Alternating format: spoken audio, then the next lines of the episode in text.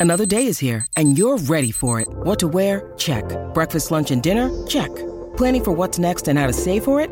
That's where Bank of America can help. For your financial to-dos, Bank of America has experts ready to help get you closer to your goals. Get started at one of our local financial centers or 24-7 in our mobile banking app. Find a location near you at bankofamerica.com slash talk to us. What would you like the power to do? Mobile banking requires downloading the app and is only available for select devices. Message and data rates may apply. Bank of America and a member FDIC. What's going on, Hokie Nation? Happy Wednesday afternoon. Boy, it's always fun when you go ahead and beat the Wahoos. Virginia Tech men's basketball coming off the heels of a big win. Virginia Tech women's basketball, a big win as well, with a big one coming up on Sunday. Baseball, softball, wrestling, they're all in full effect, and we're here to tell you all about it. It's episode 349 of the Tech Sideline Podcast, and it starts right now.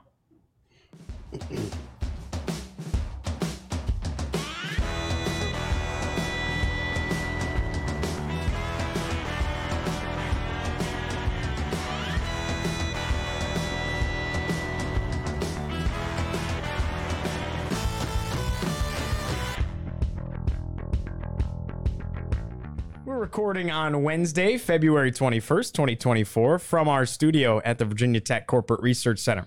Remember to like, subscribe, and refer the show to a friend. And head over to techside, techsideline.com and check out our extensive editorial content. As always, the first month of subscriptions is free. I'm your host, Giovanni Heater. Across the way, our senior staff writer, Mr. Andy Bitter. To my right, lead analyst and columnist, Chris Coleman. And then the man, the myth, the legend himself, Will Stewart, back on the camera uh, th- for 349 of the Tech Sideline podcast. David will swap on in once we get deep into our basketball conversation. But first, it's time to tell you that the Tech Sideline podcast is presented by First Bank and Trust Company. The Tech Sideline podcast is also brought to you by Coldwell Banker Townside Realtors, trusted real estate services for the Roanoke and New River Valleys of Virginia. If you're in the market to purchase or sell a residential property or looking for land or investment property in Southwest Virginia, we have you covered. With three offices in the area, we serve Blacksburg, Christiansburg, Radford, Roanoke, Salem, Vinton, Smith Mountain Lake, and all of the surrounding areas. Visit cbtownside.com to learn more. As always, we start our show today by talking a little bit of football. You guys had Brent Pry on on Monday uh, to kick off the week. What was that like, and what were some big takeaways from that? We'll kind of go round robin here. We'll start with Chris. I think uh, he's very good in that setting. He always has been, so he always comes across well to the fan base. Uh, you know, he's a good communicator. I think what always stands out to me when talking to Brent Pry on, on the podcast podcast is like I, I think his ideas about player development and program development match up with what works at Virginia Tech. So I, I think that's a good marriage between school and head coach and his philosophies. That's generally what always stands out to me whenever we get him to come on the podcast and talk big picture stuff. Nice hat, by the way, Chris. That's, uh, that, Yeah, that's we can, the we can plug that thing, right yeah. there. What do you got, Andy? Uh, I think what stood out to me was uh, how little stood out. Uh, and that's not to like be oh that was a bad interview or anything like that, but you go into this offseason and sort of continuity is the big word around Virginia Tech. All the entire coaching staff is back. Uh, most of the roster is back. All the major players there. A quarterback is back. I mean, think about what we're talking about usually at this time or have been talking about at Virginia Tech. It's what's the quarterback battle going to be like in the spring? Who's going to emerge from that? They know who the quarterback is going in. I mean, in fact, we shifted that conversation to the backup quarterback, uh, which redshirt freshman is going to be able to win that job. So, um, you know, I, I think that was sort of uh, you know the theme of what he was talking about when he was was speaking to us was.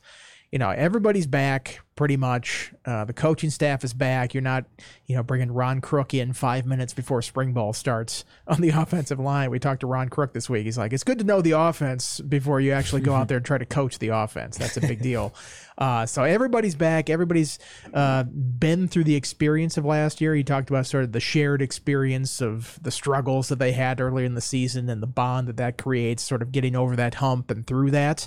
Uh, you know, I think it's just building on that from last year. And, uh, you know, the other part is, you know, he talked about expectations and, you know, he mentioned, uh, you know, people talk about 10 wins, like that's noise. Top 25, that's noise. Kyron Drones not being a, uh, one of the top returning quarterbacks in the country, that's noise. Um, uh, that other people saying he's not one of the top ones, that would be uh, outside noise. And he, he pointed it back to last year where he's like, you know, when they were one and three, I was telling them that it was noise too. So if they believe me then, they have to believe me now, and it's just sort of blocking that out, doing the work to to advance this program and you know do better than seven and six.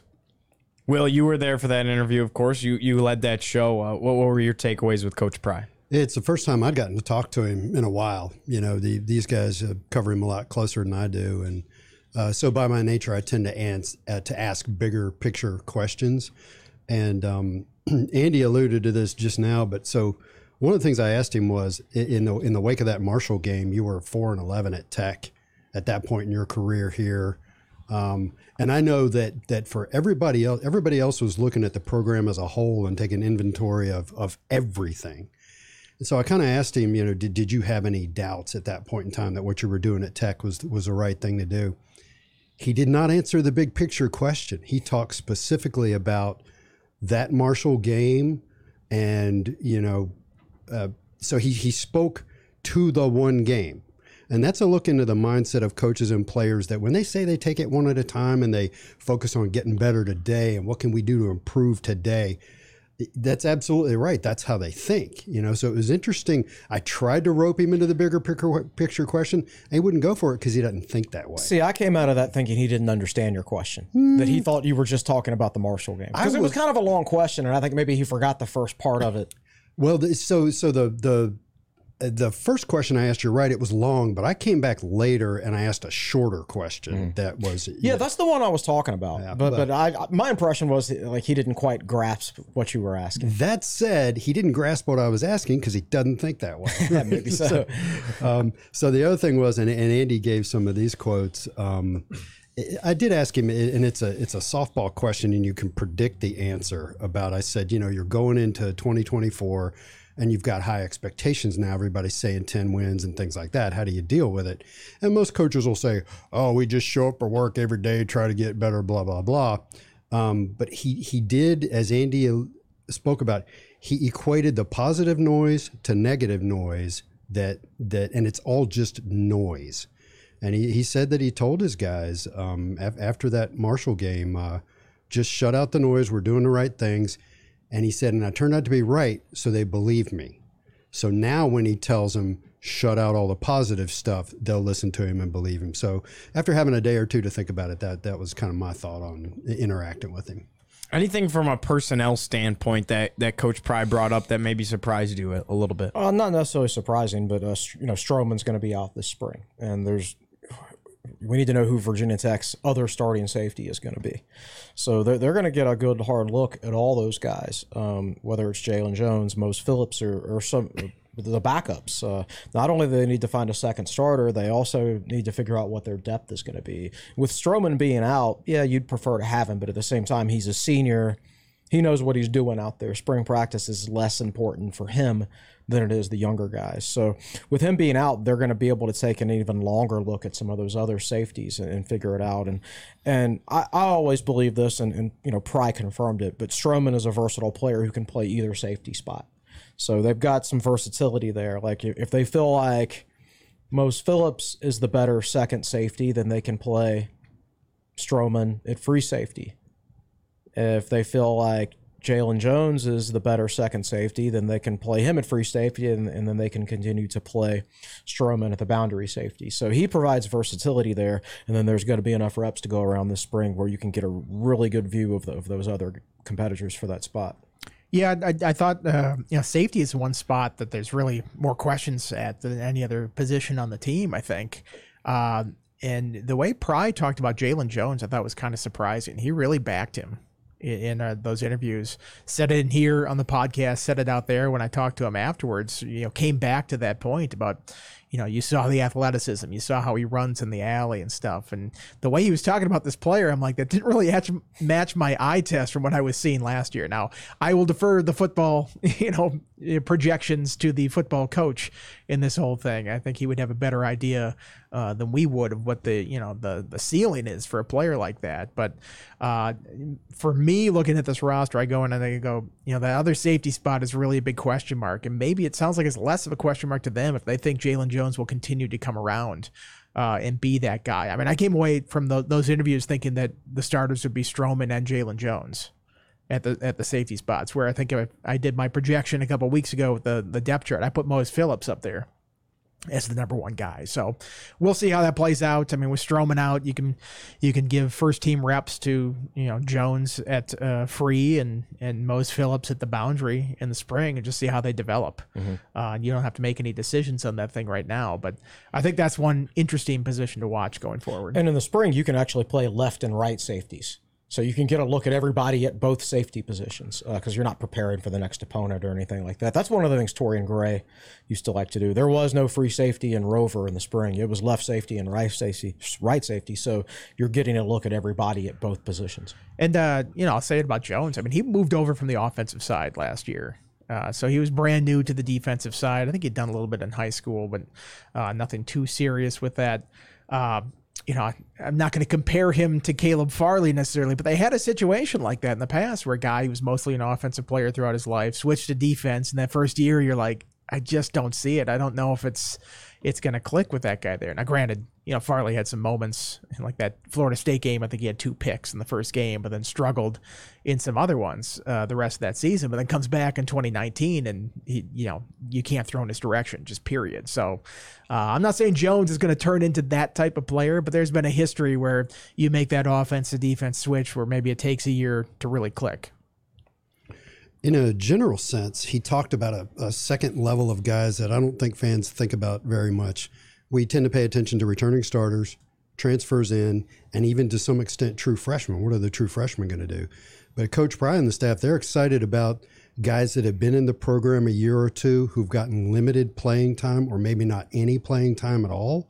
And that's the group they're really excited to bring along in the spring because that's where you get your depth from you know so that that was interesting to hear. What guys fall into that category you think at this moment in time? I think you look at somebody like you know Layth Ghannam yep. on the offensive line. Johnny garrett's another guy. Offensive line has, he mentioned Mose hasn't Phillips. played a whole lot. Mose Phillips uh, you know, Caleb Woodson is an interesting one. They list him as a, a star linebacker and a will, or well, just plain linebacker, but he'll get some work at the will. Uh, they want to cross train him there, which is interesting because I thought, you know, that was a guy that's like played the star linebacker position, the first guy they'd recruited specifically for that spot.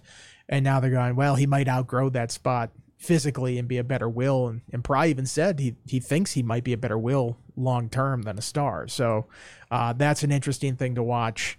Um, I'm trying to think of some, you know, running back Jeremiah Coney would be yeah, an interesting one Coney, to see. Yeah. Uh, a lot of those receivers, you know, Ayden Greene, Chance Fitzgerald, Takye Heath in that second group. Dante Lovett, Braylon Johnson, who's going to get a little bit of work at safety uh, from the sounds of it. So, uh, I mean, this is this is the benefit of having so many guys back that you know about on the first team and having these positions I don't want to say settled, but you're comfortable with those players in those spots as you can really take a longer look at the backup spots. And if those guys come along, you know, the team's better for it. And Gosnell's going to be out at wide receiver, which right. provides more reps for some of those younger wideouts to take a closer look at them.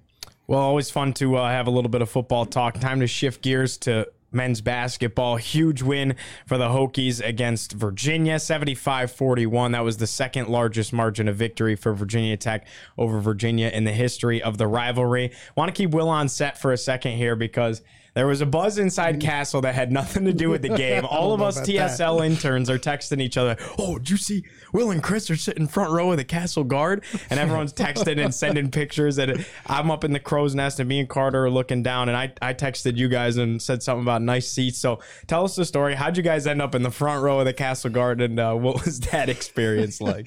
so, uh, shout out to my guy, Nate Stevens. Nate is a sophomore in. Uh, I think he's double majoring. Uh, he's in finance, and I don't remember what the what the other double major is. And I met Nate when he was in high school. Uh, he went to a private school in, uh, I think, down around the Greensboro area, if I remember correctly. Okay. Uh, when he was in high school, I think it was after his junior year, he, he emailed me out of the blue. I'd never met him before, and he said, uh, I go to the school down here, and one of the things we have to do is we have to do a senior thesis.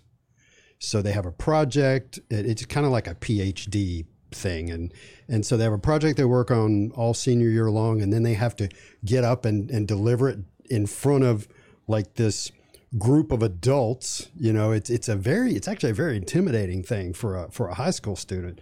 But anyway, he he was he was facing that coming up his senior year in high school, and he emailed me out of the blue. He said, "My dad's a subscriber. I want to do mine on whether the NCAA is truly nonprofit or whether they're running themselves like a for-profit business." He's like, "Would you help me with that?" And I actually said yes.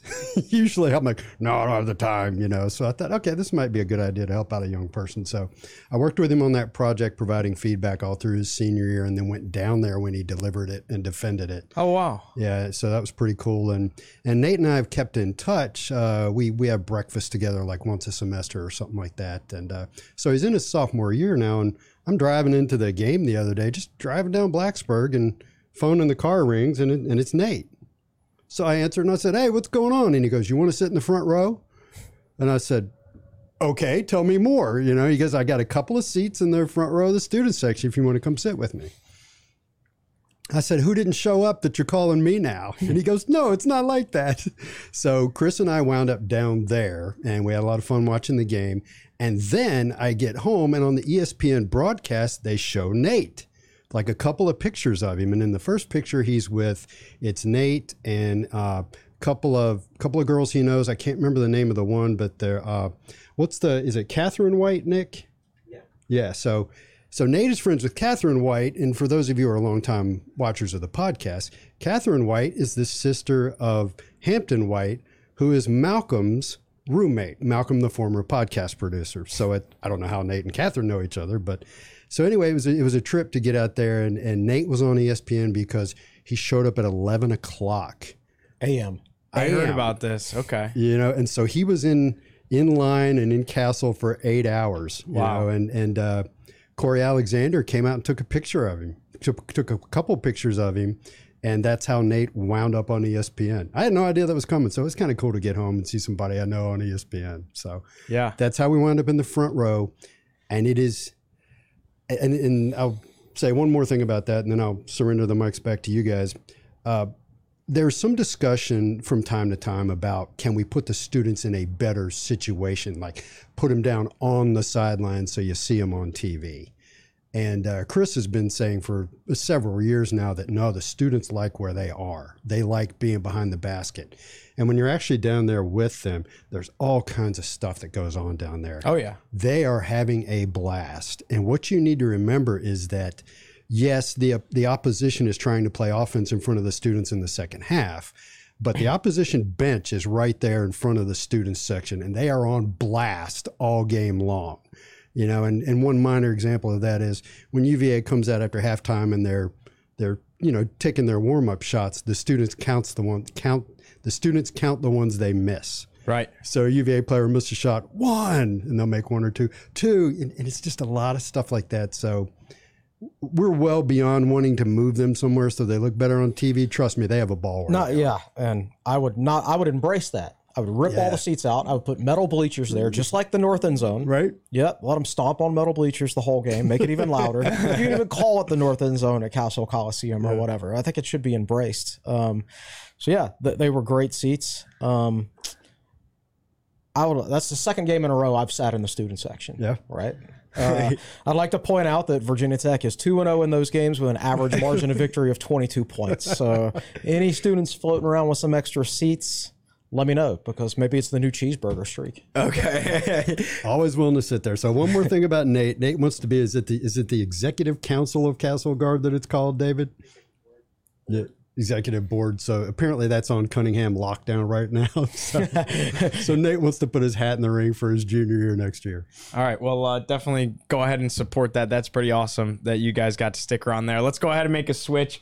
Bring D on, bring Will off, uh, and and us us too. While they make the switch, we'll continue this this conversation. Chris, you know, want to keep it focused on this game. Forget the rest of the season. Boy, doesn't it feel good to beat up on that team?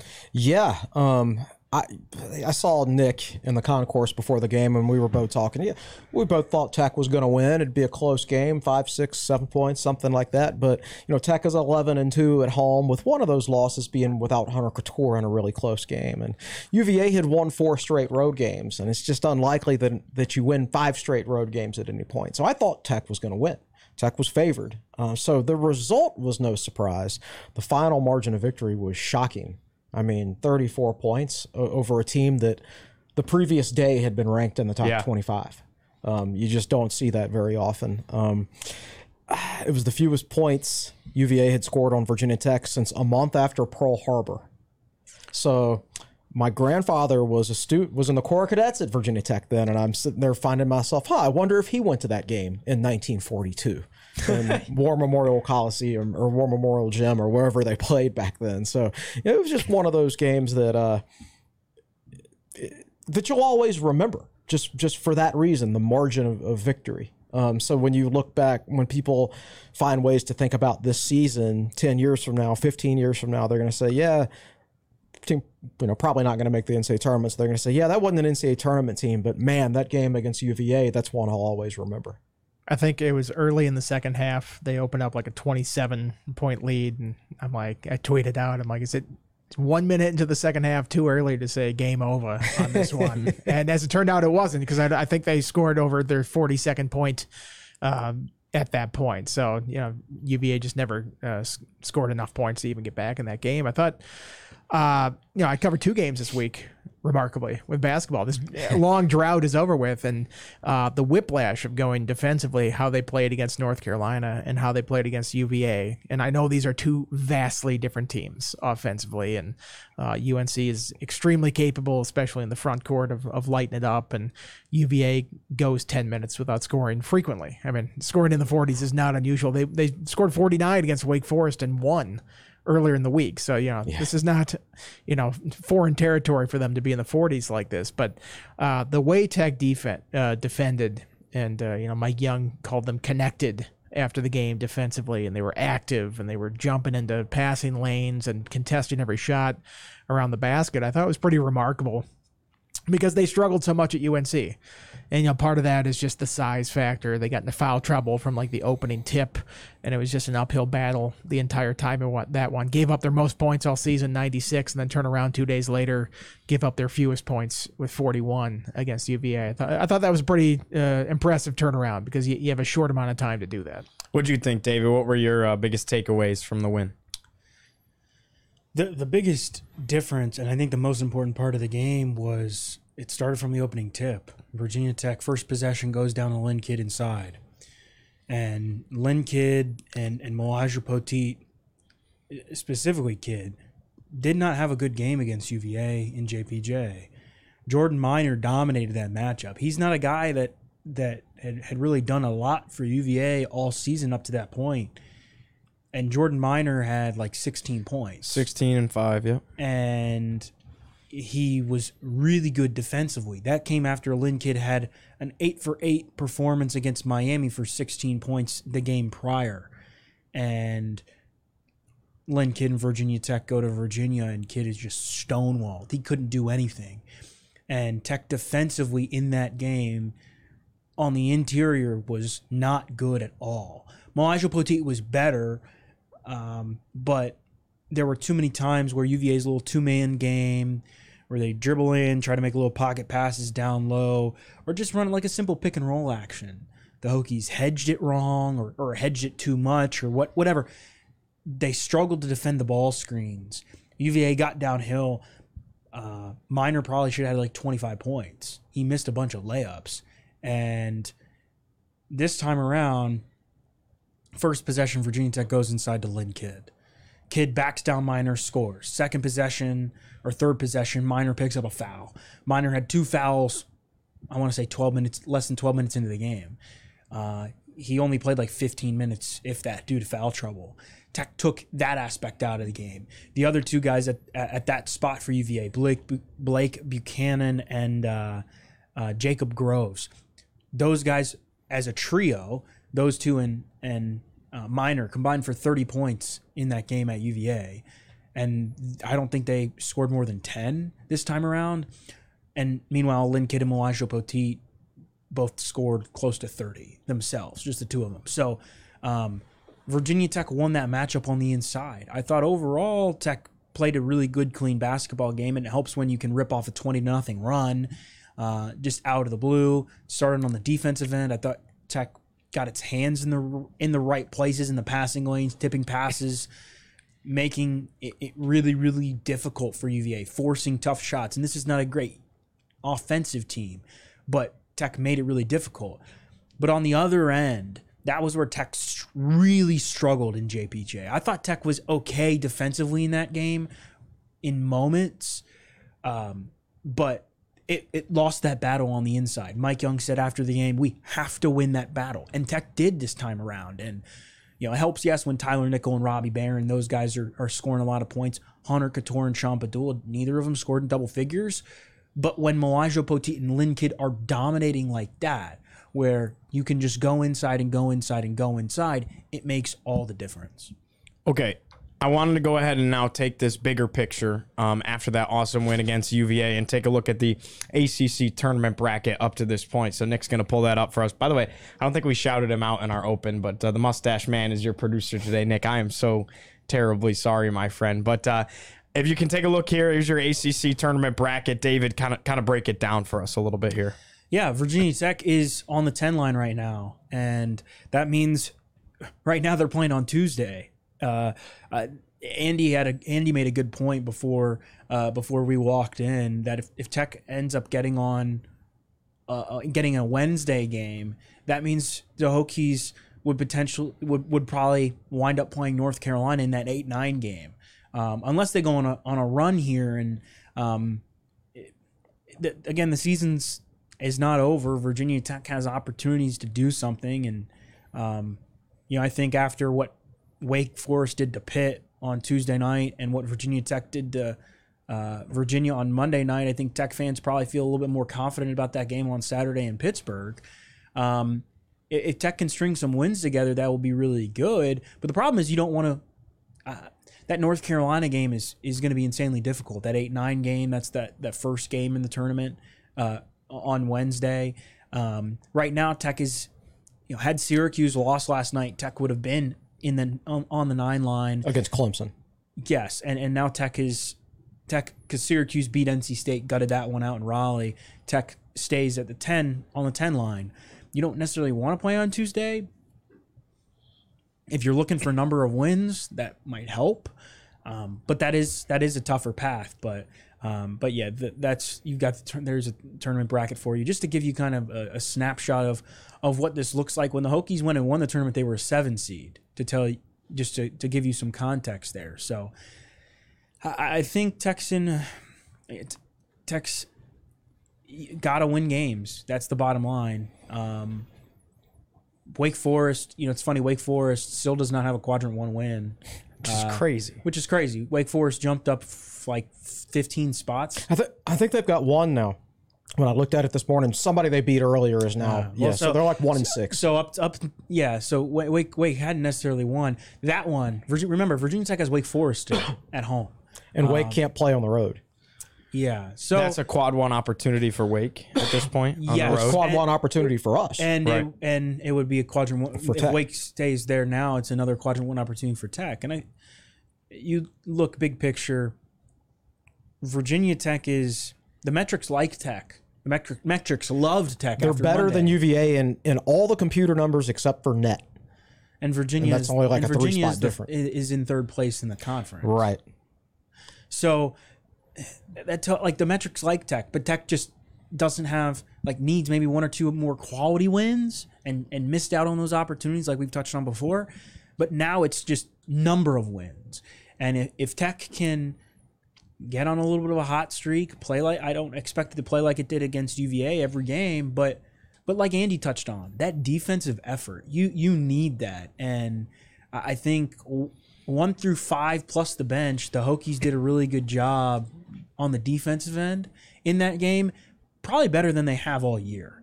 And again, I know holding UVA to 41 is like that that's impressive even for UVA's low scoring standards, but they are they need to use that and play with that same kind of energy and toughness going forward. That's what Robbie Beran talked about. The toughness, the the physicality. And and Tech didn't have that against North Carolina and Tech had that against Virginia. They definitely wanted to win the game more than Virginia. You, you could see that from the first row of the student section. Uh, right now, Tech would be playing Louisville in their first game. Obviously, a very winnable game. Uh, if they get past that game, they, as of right now, would be playing Florida State, which is also a very Incredibly winnable. game. winnable, yeah. Right, right. So then you would face Duke, and, and you know who would coming off a double bye and things like that. Um, so like if if Tech got up to the eight nine game, or or or even the seven game, you know, you'd play, you'd get a buy, you'd get a single buy, unless say you won your first game, and then you're either playing Duke or UNC in the in the second round, uh, which is probably a loss, or they stay on the ten line and win two games. Uh, but then you know you run into North Carolina or- Duke uh, again. So look, I'm not even thinking about it in terms of like NCAA tournament or anything like that. I'm just trying to hopefully win as many games possible down the stretch uh, and just enjoy it. Uh, you got Pitt this weekend.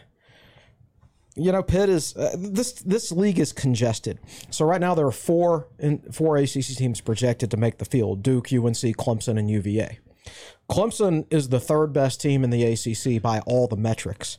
Yet they're they right now would only be the eight seed in the ACC tournament. That's how congested this league is in the standings. Between honestly, even back to Boston College in eleventh, I, I think. Um, you know they could potentially move up a, a few spots.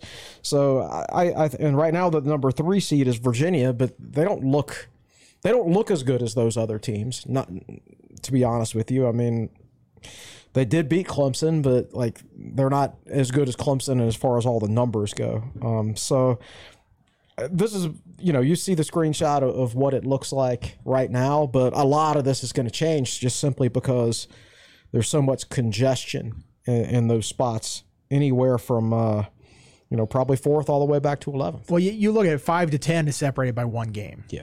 and you got Pitt, NC State, Florida State eight and seven, Clemson, Syracuse uh, five hundred in the the conference, then the Hokies at seven and eight.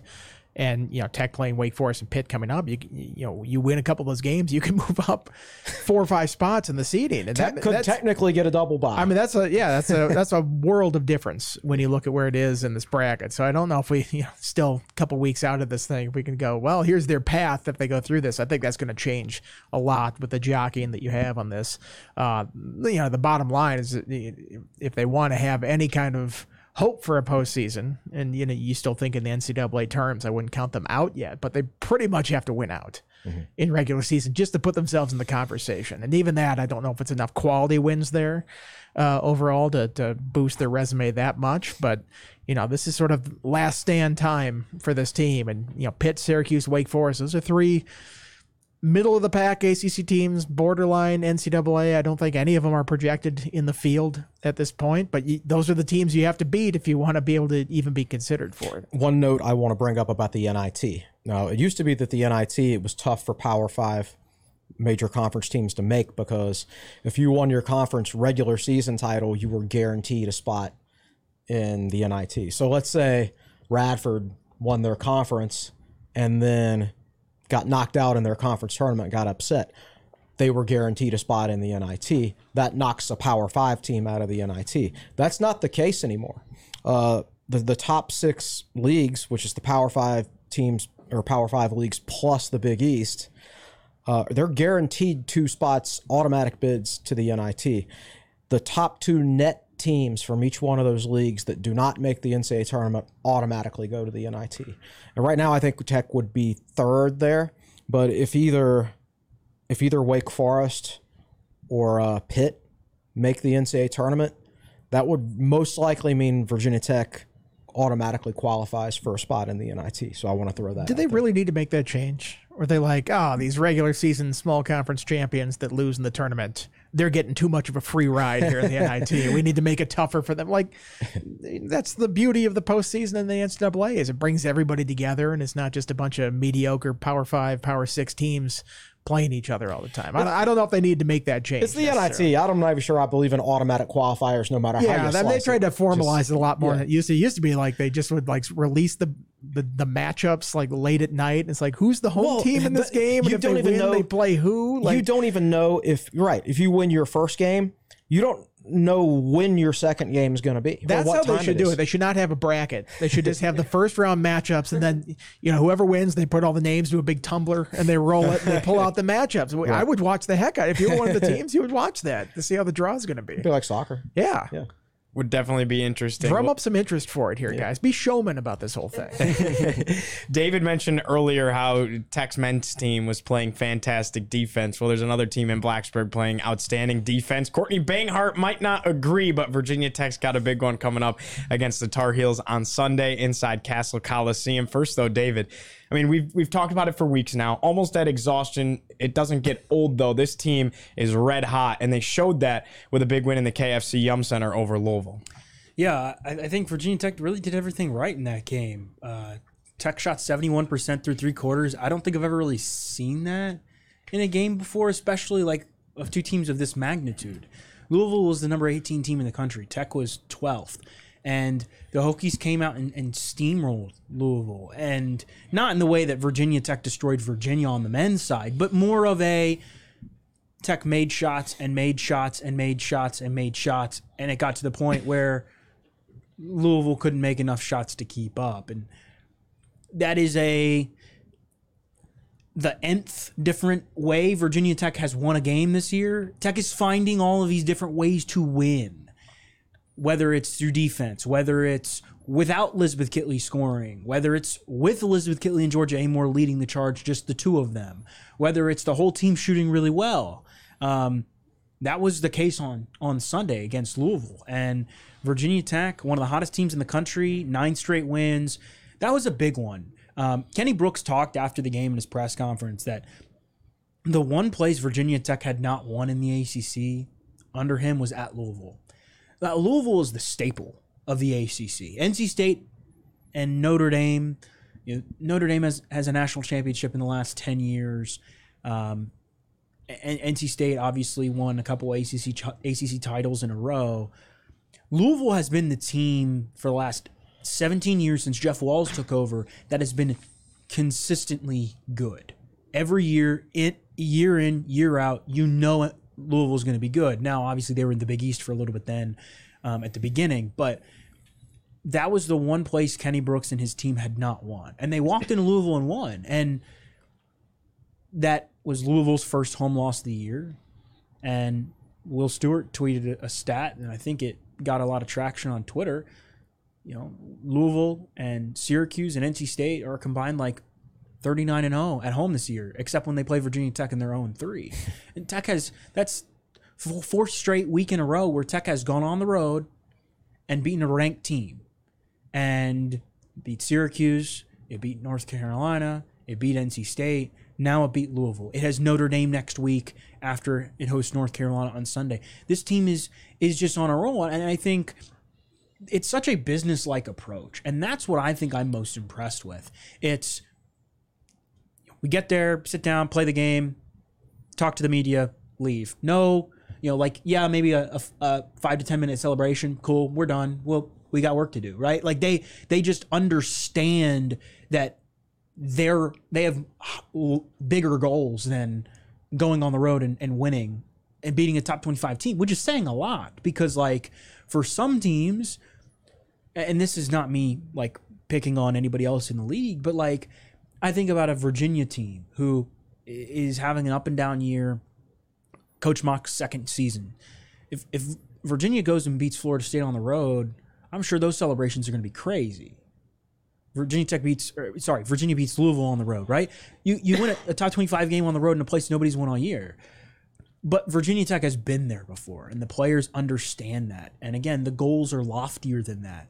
The goals are as such where college game day is venturing to Blacksburg this weekend, right? Like Virginia Tech is on that stage now, which is crazy to think about. But when you talk to Georgia Amoore and Elizabeth Kitley, and they just take this this business like approach where they're like, you know, we, we we know we have a we have a goal we set out to do. We want to win the ACC. We want to win the AC tournament. We want to get back to a Final Four, and they're well on their way to do that. And they're playing their best basketball right now. And I think very similar to last year, they're they're in the right spot, and and this time around they're in first place in the ACC instead of you know trying to vie for second place. I don't have anything to add to that. Uh, I think you're dead on about each one of those road games. Like they are big games. Don't get me wrong, and we sh- should be happy with them. But as far as the team, and the team's happy with them, but at the same time, as far as the team is concerned, the that Louisville game wasn't real. It wasn't about the Louisville game.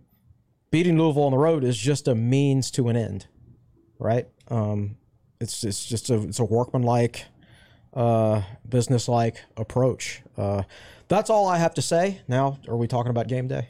No. Yeah. Well, I, okay. I, I just wanted to add, like David touched on it. It's remarkable how much this mirrors last season, where they just sort of kicked it into overdrive at the end of the year. And I remember on, on this podcast a couple weeks ago, uh, when I was looking at their schedule and all the ranked teams that they're playing on, that I'm like, well, there, there's no way they run the table the rest of the season.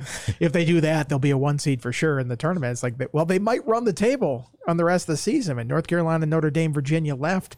They very well could win all three of those. Um, if you do that, you sweep through the ACC tournament, which I wouldn't put out of the realm of possibility right now. I mean, I, I- you know, they've, I guess they've had trouble getting some traction in the rankings, still behind a team that they've beaten two times uh, in the national rankings. I don't know how that would play out uh, bracketology wise. Stir that pot, Mr. Yeah, Bitter. well, I just, it doesn't make a whole lot of sense. But, you know, we'll see at the end of the year if you're talking about a team that, you know, would have won, I guess it'd be 15 straight if they run the table all the way through the ACC tournament and are ACC champions regular season and tournament again. I mean, that's you got to give them serious consideration about being a one seed. oh, they'd that be a point, one I seed for think. sure. I would think. Uh, but you know, we'll see how it plays out. But they're certainly surging right now and, and surging at the right time of the year. All right. Well, Virginia Tech is one of three schools to host game day in women's basketball, men's basketball, and football. Shout out to Chris for this. The other two schools are LSU and Tennessee. That's pretty uh, elite company right there. Chris, can you just speak to how big this is, not only for the program, but for the school to have college game day come? I mean, it, it just puts you in a different echelon. Yeah, um, biggest game, biggest day, not biggest day because of the Final Four last year, but biggest game in the history, biggest home game in the history of the program, I would say. Not because of the game. I mean, Tech the NC State game earlier this year was a bigger individual game, Right. But because game day is here, you know, it, it puts you on the map per se. Just like like the 1999 Syracuse game in football, Virginia Tech has played bigger home games than that, but for that point in time, it was probably the biggest home game Virginia Tech had ever played, just simply because game day was there and it put the program on the map for the first time. Um, this team won, made the Final Four last year, which put it on the map. But but I think when something significant like this, Final Four last year and now game day this year, um, you know you're going to lose Elizabeth Kitley and, and you you might lose Georgia Amoore also, but uh, it. I think you can go. Kenny Brooks can go into living rooms and schools and say, "Look, we have a really stable program, and this. If you come to Virginia Tech, this is the type of things you, you can expect." Uh, very, very good program, but still a program that is still in its growing stages, I, I would say. And if they can take advantage of all this exposure, they can go on to become a really, you know, long-term consistent program. I, I think it's, I think it uh, when you put in perspective of who has hosted college game day for women's basketball, it's not like football where all but four or five Power Five schools have hosted. It's not like college basketball where it it it kicks up, you know, once uh, once the football season's over and it goes to a handful of programs at the end of the year. Like they only do five shows a year and they're choosing one and two or three live i think three live ones and, and two in studio in bristol They aren't reaching like sometimes you see in football, right? Yeah. Where are we going this week? they they are they are serious about this like like this is this is like Chris said.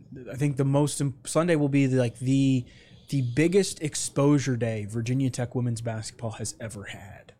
The game is only on the ACC network, but it's Cassell Coliseum, Virginia Tech, going to be on ESPN for an hour. The other schools that have hosted, UConn, UConn hosted the first women's game, women's game day back in 2010 when it was in the midst of its 99 home game winning streak.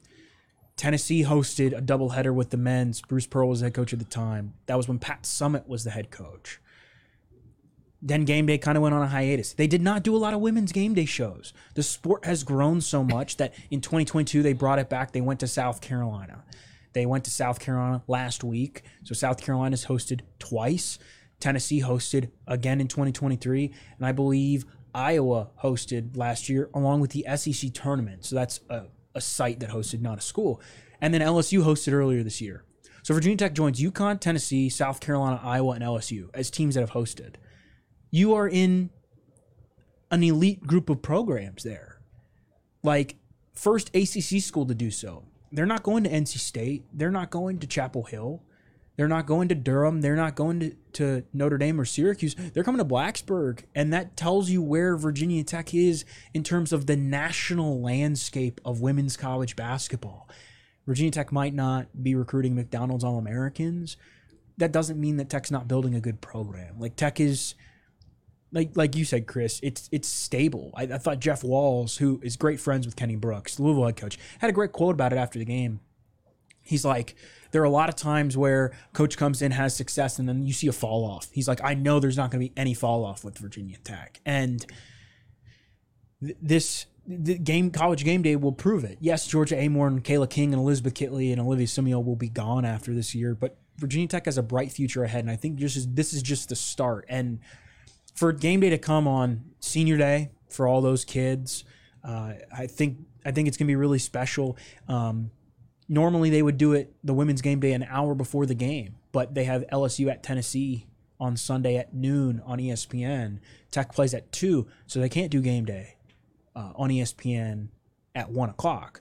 So it's at 11 a.m., which I think is better. You get the full, you'll get the full atmosphere instead of having a little studio set in the corner. It'll be in midcourt in front of the Virginia Tech logo. I, I think this will be a, it'll be a great atmosphere, a great environment, and a great opportunity for Virginia Tech to kind of just showcase what it's about. And you know, uh, college game days only come to Blacksburg for f- basketball once. And that was in 2011, and that was a a program that had been up and down, and you know, looked like Tech was going to make the tournament under Seth Greenberg, but it's a little bit different for basketball for on the men's side. Like for the women, they only go to the elite programs, and they're coming to Virginia Tech, which I think tells you all you need to know.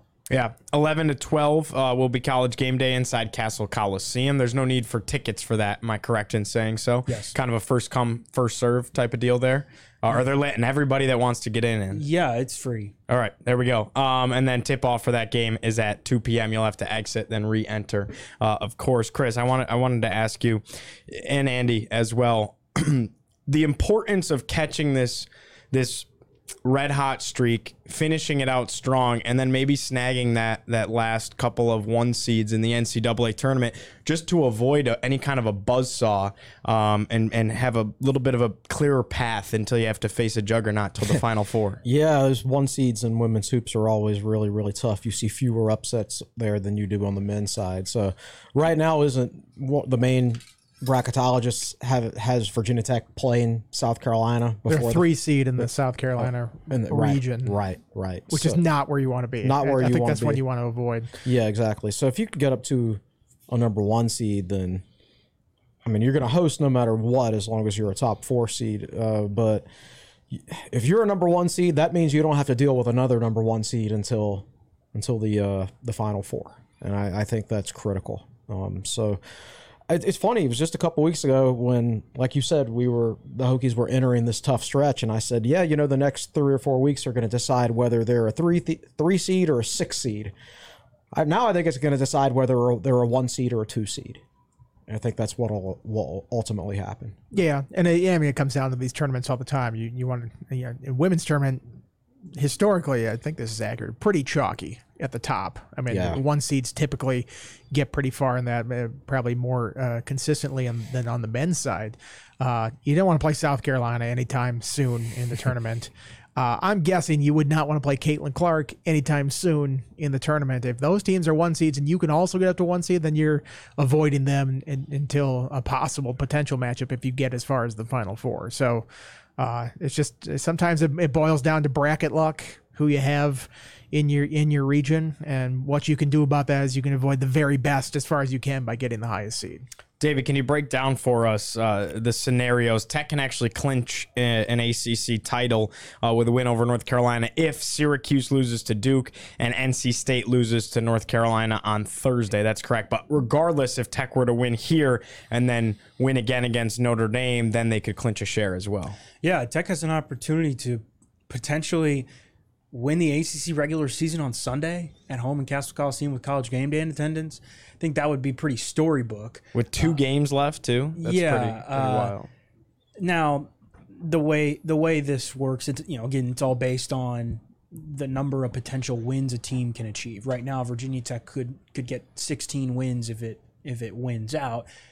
NC State and, and Syracuse are both there about 15. Louisville can get 14. Everybody else is below that at 13 or, or, or fewer. Meaning, if Virginia Tech wins wins one game, it's one step closer to that magical number. But if the next two teams that are right below Virginia Tech lose, well, the threshold just becomes the margin becomes that much smaller. So, um, yes, I, I don't.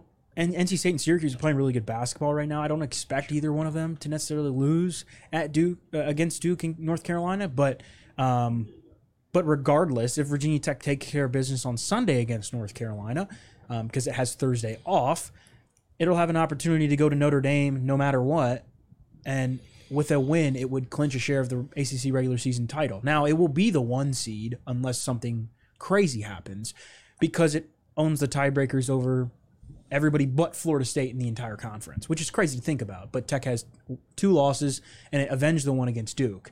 Um, the top four teams, like I mentioned, Syracuse, NC State, Louisville.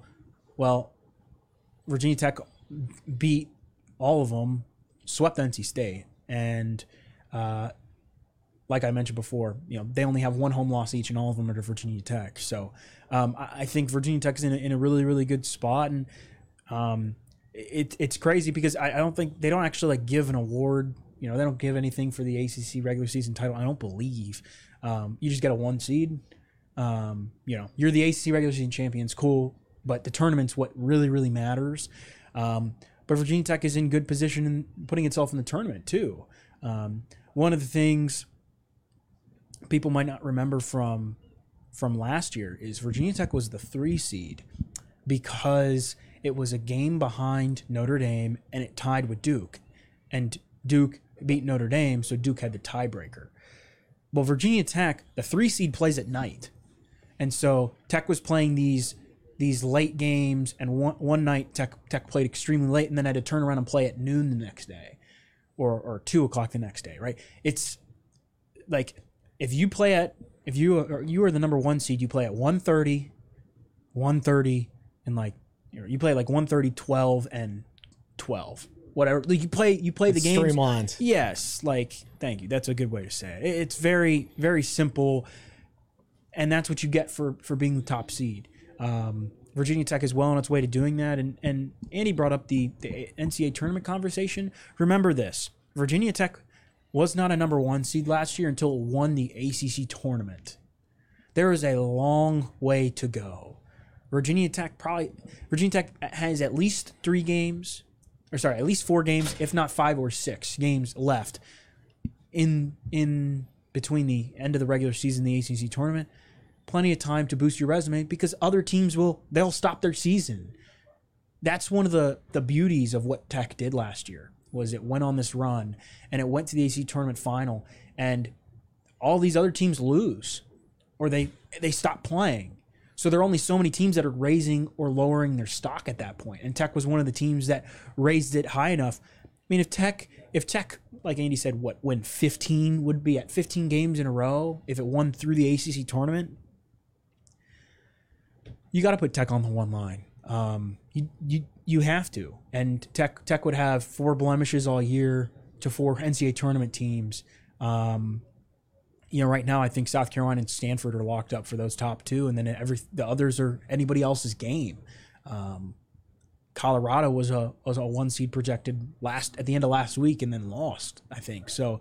Like it's all up in the air. It's all up for the taking. There pro- there's probably going to be a number one seed available, um, and Tech is putting itself in good position to to do that. Has North Carolina, Notre Dame, Virginia, and then who kind of knows? We, we can talk about the AC tournament bracket, Geo, if you want. Yeah, Um, let's pop that up right now, Nick. yeah, Tech Tech Nope, will. never mind. We're not going to pop it up right now. Oh well. Te- anyway, Te- Tech is Tech is the one seed, and you know, of course, gets the eight nine matchup. Now, what's crazy about how good the ACC is is that there's potential it will play a team like Duke or Notre Dame because that's how stacked the ACC is. That would be the eight eight seed, Crazy that Notre Dame is the seven seed as of right now. And Notre Dame is a top twenty five team in the country. Right, right. Like- I, also, I don't want to play Duke. I'll play Yeah. anybody but but Duke. So to you know, do you Just want because they make it messy. yeah, they make a yeah mess. so it's it's gonna be really interesting to see how these these last couple games play out virginia tech is again a game a game ahead and virginia tech is one syracuse is two. Tech is a game ahead of syracuse and at a game and a half ahead of nc state in third. Tech and syracuse have played 15 games. Everybody else i think has played 14 um, or most everybody else. So tech has has that big of a lead and fewer games to play. So that tells you kind of about how it's how it's locked it up, and um, that would be really cool if it had an opportunity to kind of clinch in Cassell Coliseum in front of a, a sold out crowd on Senior Day. I mean, that's kind of, I don't, like I said, fairy tale ending a little bit. They would have to lose two of their last three to not be the number one seed, right? Yes. Yeah, that's not going to happen. pretty awesome stuff uh, coming up on Sunday. Uh, well, also on Sunday, Virginia Tech baseball is going to be in action. So let's go ahead and, and, and flip the script here. I got to get over to softball shortly. So, but want to mention baseball two and one in the series uh, series against Charlotte in the season opener. Um, lost the Sunday game. Dominant wins on uh, both Friday and Saturday. Ten nothing on Friday. Ten to five on Saturday. Bats were hot. Pitching looked pretty good. Chris. Pitching was very good. Brett Those- Renfro, the freshman. Yeah, those first two games. Uh, Renfro, five innings, two base runners, no runs. Um, outstanding performance. Hopefully, he can have a Drue Hackenberg type freshman season. That that would go a long way. Uh, I still have questions about pitching depth, but I basically have questions about pitching depth every year about Virginia Tech baseball. And that's not a John Szefc thing. That goes back for as long as I've been following it. Generally speaking, Tech's bats are good enough, but do they have the pitching depth? Uh, it's it's a good start, you know, despite Sunday's game. I mean, Charlotte made the NCAA tournament last year. And they, upset Clemson and made it Cle- to a regional final. They knocked Clemson out of the NCAA tournament. They also beat Coastal Carolina, who's a perennial power. They beat South Carolina, Yep. who was ranked in the top ten for most of the year.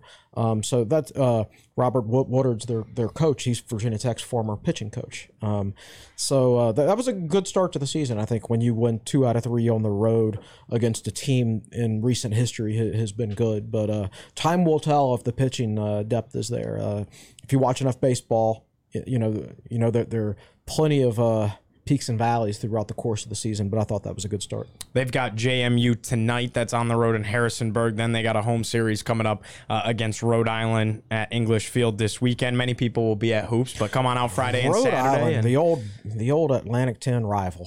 yes, Bill was telling a story last night at dinner about uh, a, a, a, a tough one inside Cassell when they were both in the A10 in basketball. And Yeah, Rhode I, I remember playing against Lamar Odom when he was uh, That was the one. at, at Rhode Island. Yeah, interesting stuff.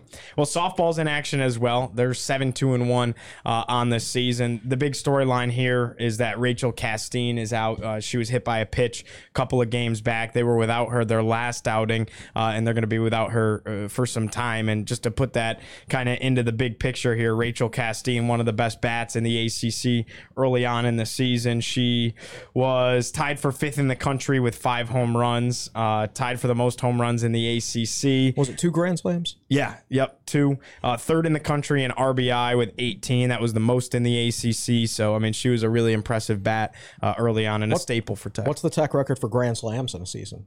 that I do not know. When she hit two in her first how many games? Five. five games. Yeah, she's on pace for whatever it is, probably.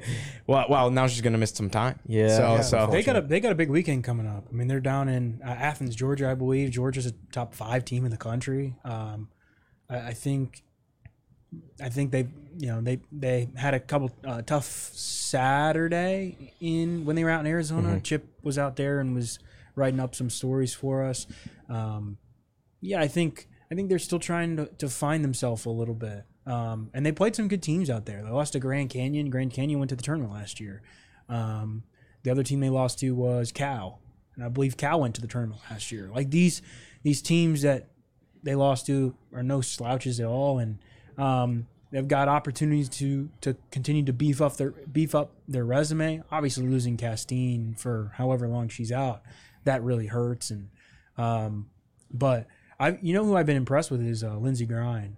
I think she's she's been really really good so far this year. Um, you know, everybody wants to talk about Emma Lemley because she's the one who's been here um, for for this is her third year. But um, Lindsay, you know, uh, I don't I don't think we spoke to her at media day, but um, you know, but but my conversations with Chip and Sam who cover softball for us.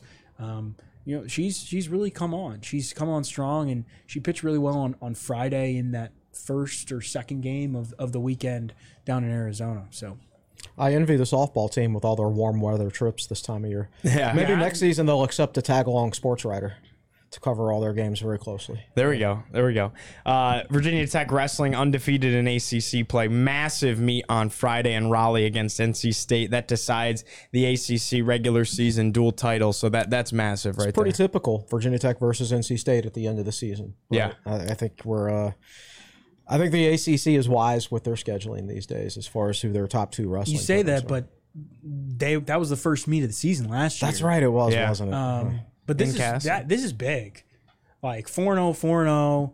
It all comes down to this: Jack Brizendine and Nick Brown will be down there uh, for TSL.